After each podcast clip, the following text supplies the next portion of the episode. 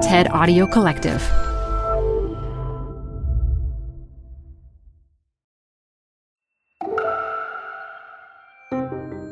You're listening to TED Talks Daily. I'm Elise Hu. Today, we go to Uganda, a landlocked East African country which faces prolonged droughts, landslides, and flooding that stem from climate change.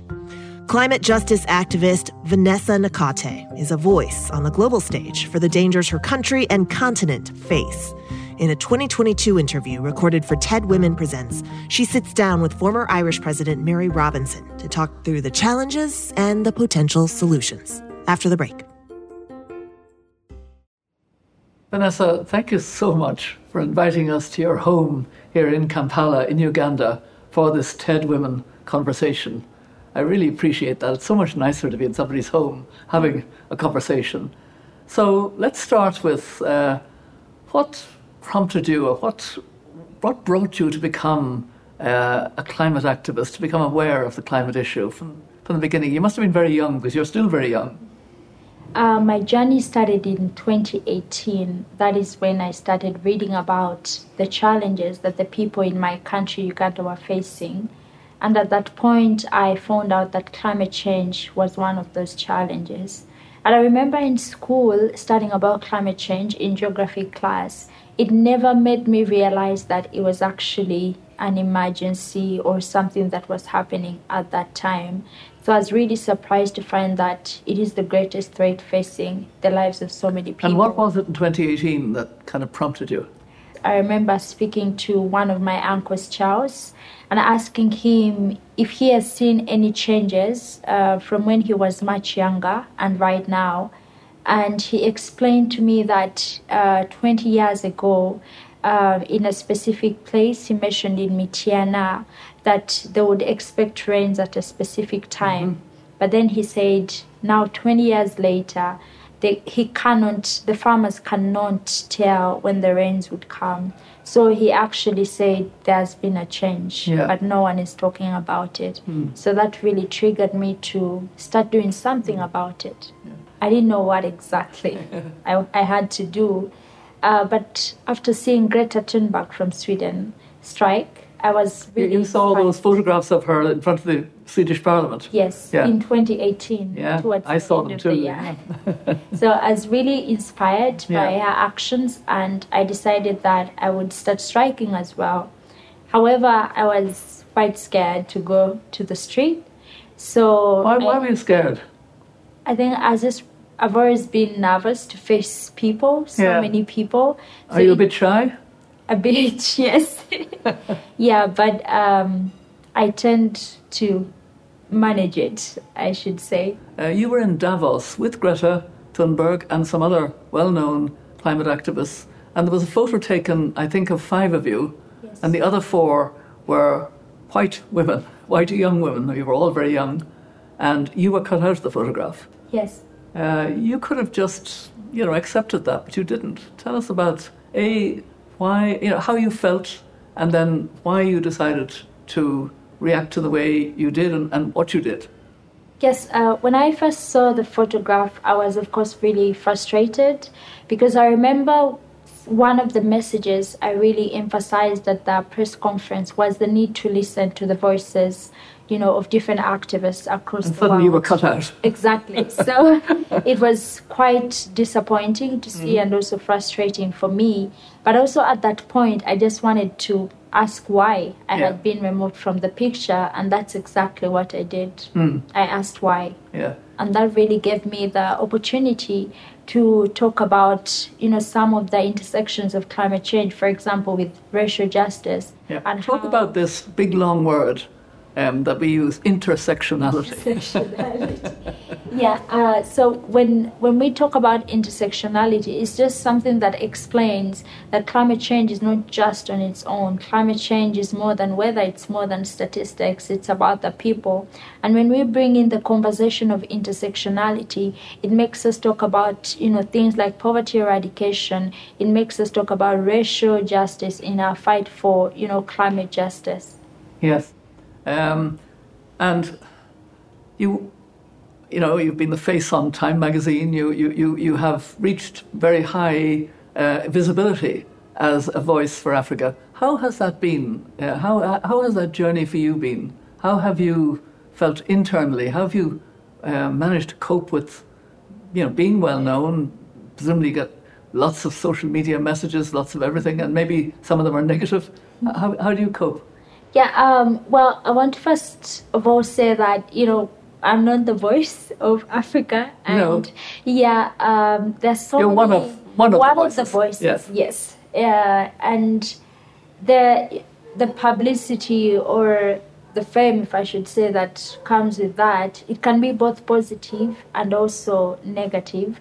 And negative, it can be, you know, the people who will say that what you're doing is not real or you're exaggerating the climate crisis, or people who tell you you're, you know, a young woman, you should and get married instead of standing on the street. So it comes with all that. But one thing I've realized that, you know, the 1% is the negativity, but the 99% it's the support from different, you know, parts of the world. So Yeah. amidst all that, I look at the support from the different people.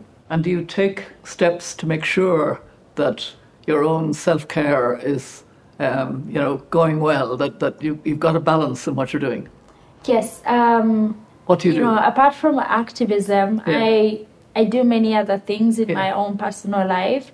Uh, one, like you've talked about self care, I really love to rest, and many times for me, rest is actual sleep. yeah, so I I really love to get good sleep, Mm-hmm. and literally everyone here at home knows that. And also, I love getting involved in church activities. Uh-huh. Yes. Yes. I know you've talked about uh, capitalism as being part of a problem in degrading land and degrading, you know, the extracting and degrading, etc. What kind of structures would you like to see in a broad sense? What, what kind of world would you like to see? Yes, um, I would like to see a kind of world that respects people, but also respects the planet as well. And it's important to note that we are in a system that has created the climate crisis and many other challenges that people are facing.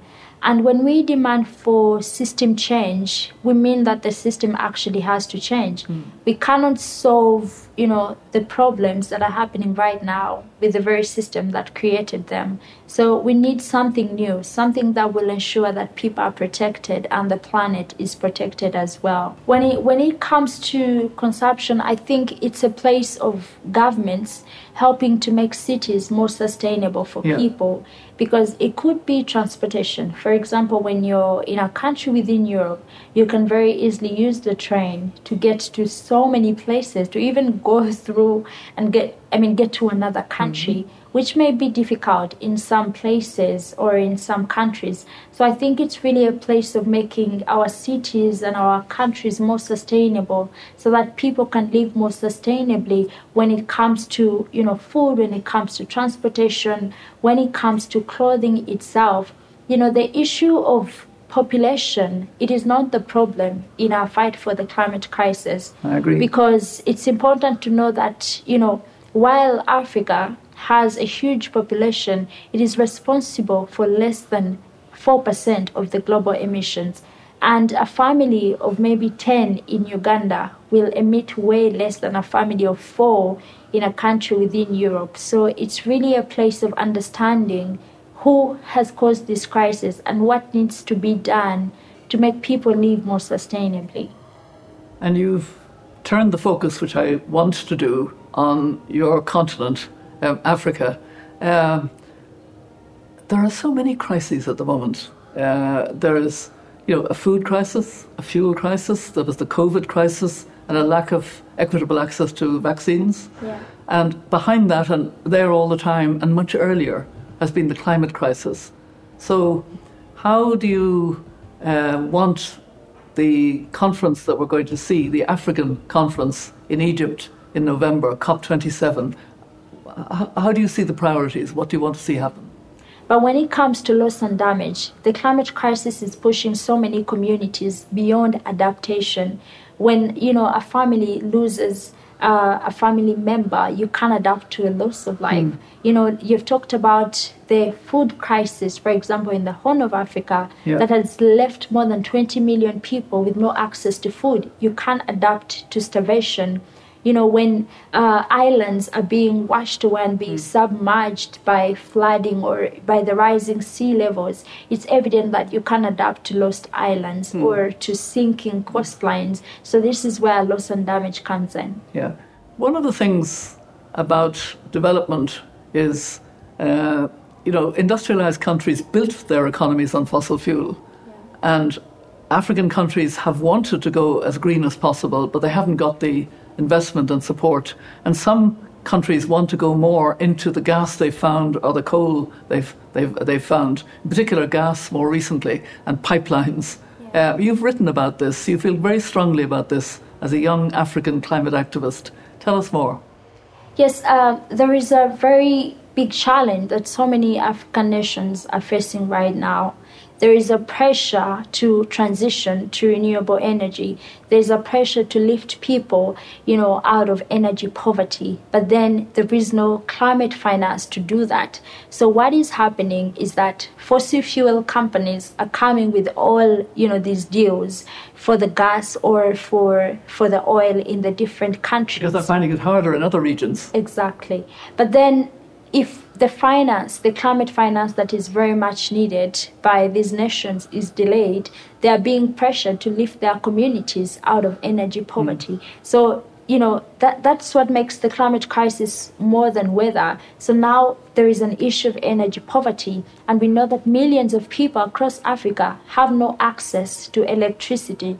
So that's why the demands on climate finance are very clear. We need the money to help communities, those that are on the front lines, to help people, to lift people out of energy poverty, but in a more cleaner way while transitioning to renewable And would energy. you make any exception for, you know, um, the possibility of um, clean cooking gas as a temporary um, just transition to help as one of the solutions, because there are other solutions to clean cooking, or uh, getting, you know, electricity into homes. Uh, I'm just wondering, uh, I mean, are you of the view that there's no room at all, or um, uh, because many people feel that developing countries should have some leeway, because for the very reason you gave, um, Africa is such a low emitter um, internationally, and yet has real development needs. Um, uh, and I, am not talking about new infrastructure. I'm talking about um, getting to people who need uh, clean cooking or who need uh, electricity in their home? Well, I think that when it comes to you know clean cooking and mm. getting electricity to people, still we have to take the renewable way. Unfortunately, gas is unsustainable and it can be very harmful to so many people. I know that when climate finance is made available, a lot of transformation can be made. I ran a project that I started in 2019 and it involves the installation of solar panels and eco-friendly cookstoves in schools in Uganda. I don't have you know specific climate finance that is coming in for that project but it's yes. been yes. different people that are supporting yeah. you know online through yeah. a gofund mm. and we've done installations in yeah. 31 schools now mm. they have access to electricity through solar you know they have access to clean cooking through eco-friendly cookstoves so i think the solutions are available we just need political will and money to be available yeah so you would even say um, you know for uh, you know, that, that, you wouldn't even have gas as a temporary, just transition solution um, uh, to help uh, women, for example, in particular, to get more choices of access to clean cooking. We cannot with gas. I believe there are more sustainable ways to help yeah. women. Yes. So you're very firm. Yes. I, would love you to talk more about the Africa that could be there if we move more quickly. Um, what would it mean? Um, how do you see, uh, for example, in wetlands, what, how do you see it in, in terms of what would change in cities? Um, uh, what would change? I mean, yes, there'd be electricity in households, but what, how else um, could there be significant difference uh, in jobs as well as in um, uh, better livelihoods? Yeah, um, I'll start by sharing something I told a friend of mine um, while I was in Europe, and we were going to take the train from one country to another. And I told him that if I had lots of money right now, I would take this public transportation to my country, Uganda, as well. So I think those are some of the things that we could see happen if things start moving to see that pl- public transportation is made more accessible, mm-hmm. is made more affordable, and also more sustainable for people. Because when public transportation is made, you know, sustainable and affordable for people, it moves things very fast. Yeah. Because you can easily move from one place to another, but in the most sustainable way possible. So I think that when things start moving, actual money, because here what we are talking about is political will mm. and making climate mm. finance available. This is what will enable African nations build more sustainable cities. Yeah. You mentioned the projects that you're um, working on um, in rural schools um, to have solar panels and um, uh, better cook stove, stove um, uh, system. Uh, what other projects that you know of, um, uh, or that you've seen, or that you've heard of, um, particularly uh, ex- excite you? Yeah, so this project is really to educate young people mm-hmm. about trees and also to grow these trees with them. Yeah. So what I've seen with her project is that she teaches the you know the students in schools to not only plant but also grow the trees. So nurture them. Exactly, yeah. nurture them. So I mm. think that is very that is something that I find very exciting. Yeah.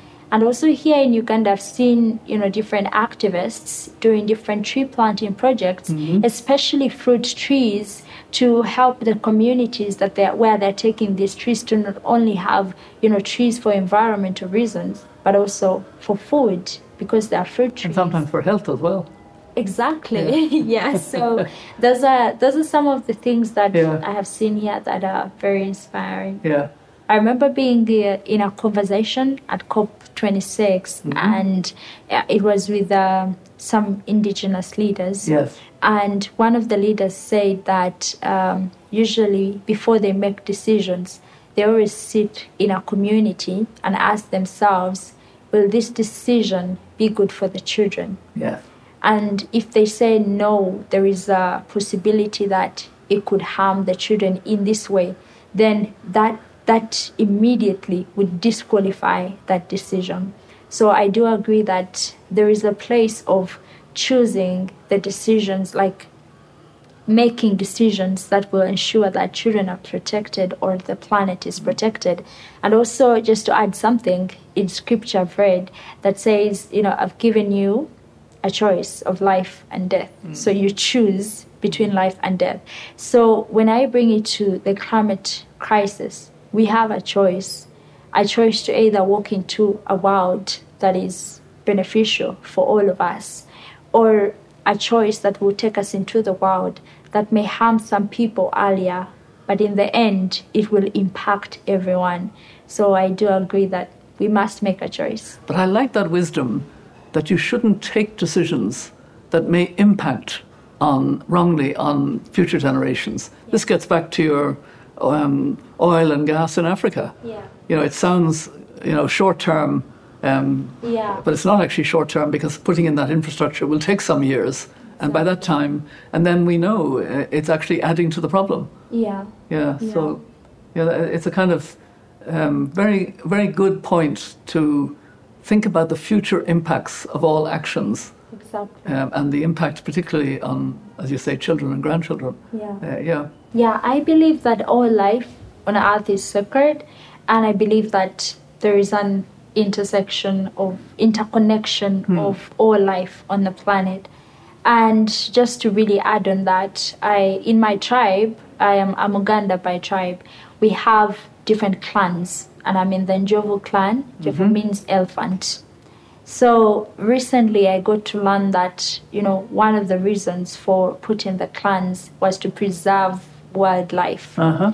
And what happens with the clans, it means if I am in the elephant clan, I cannot eat an elephant, I cannot harm or kill an elephant. Mm. So it will be the same for another person who is maybe in a lion club Yeah. or and there are different clans you find that there are different clans of tree species or plant species or animals or marine species and in that way that was the wisdom to preserve uh, the different animals and the different plants and the different trees. So i do believe that in a way there is a connection between you know the different kinds of life on this earth. And what I wanted to ask you about is the importance, if you think so, of intergenerational conversation. So I do believe that we need an intergenerational conversation to address the climate crisis because I am not the first climate activist in the whole world.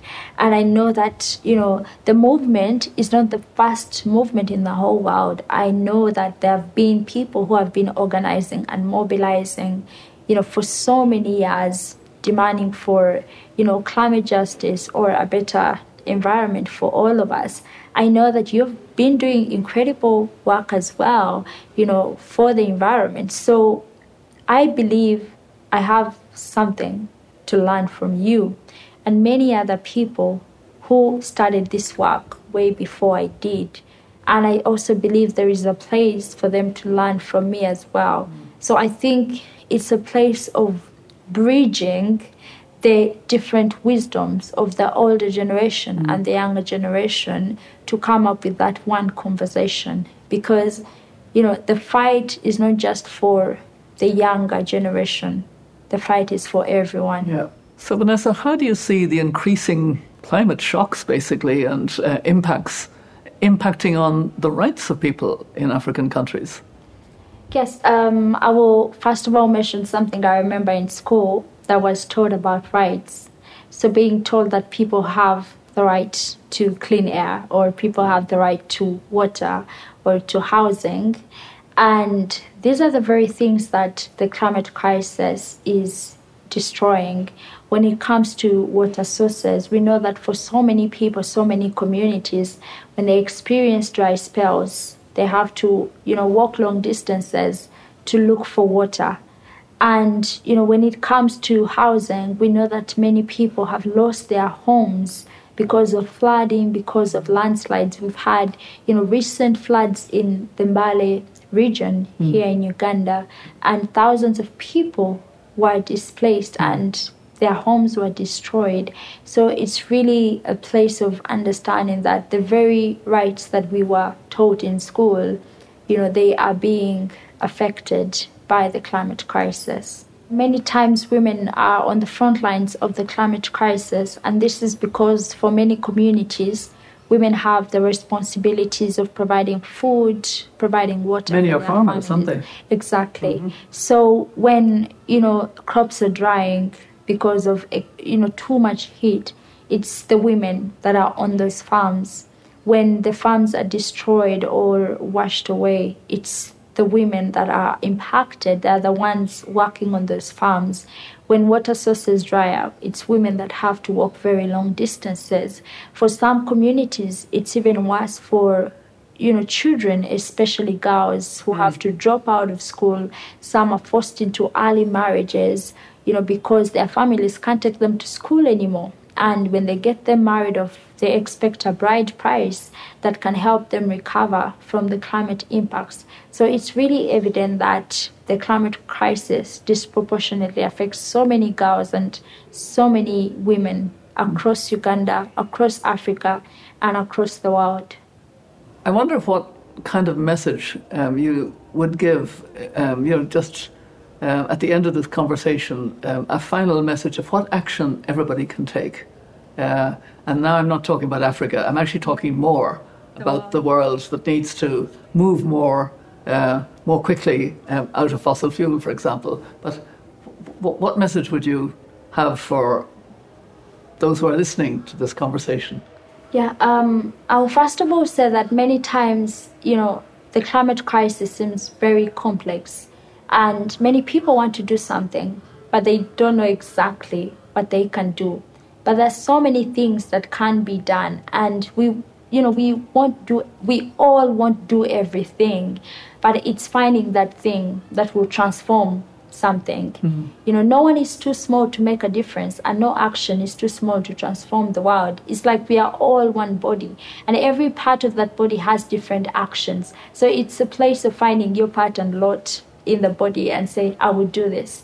That if you are in law we did an event um, about law together. Yes. So if you are 26, at COP26, so if you are in law, you can find your place in mm. what you're doing. That as a lawyer or as a judge, you're going to support different activists because we've seen activists take, you know, different cases mm. to court in regards to climate issues that if you are a teacher, you're going to use your space as a teacher in school to teach the students, to tell them not only about what is happening, but about what they can do. So it's really a place of finding your part yeah. in the body and just doing your part. Because in the end, when we put all the different actions of the different members of the body, we actually transform the whole world. Yeah. Well, Vanessa, all I can say is I have really enjoyed this conversation, and I hope you have. Yes, I have. Thank you so much. It was a lovely conversation, and I had so much to learn from you. TED Talks Daily is hosted by me, Elise Hu, and produced by TED. Theme music is from Alison Layton-Brown, and our mixer is Christopher Faizy Bogan. We record the talks at TED events we host or from TEDx events, which are organized independently by volunteers all over the world. And we'd love to hear from you. Leave us a review on Apple Podcasts or email us at podcasts at TED.com.